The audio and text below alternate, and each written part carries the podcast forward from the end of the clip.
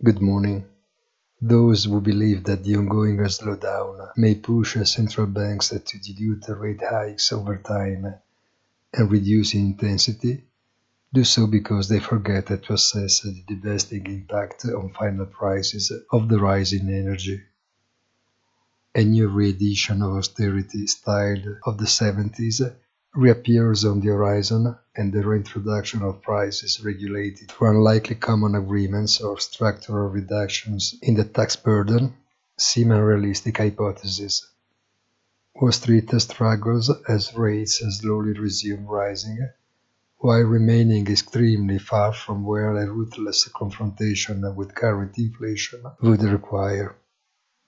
The crypto market, on the other hand, seems to be enjoying a privileged treatment at this time, although its popularity appears to have been greatly reduced.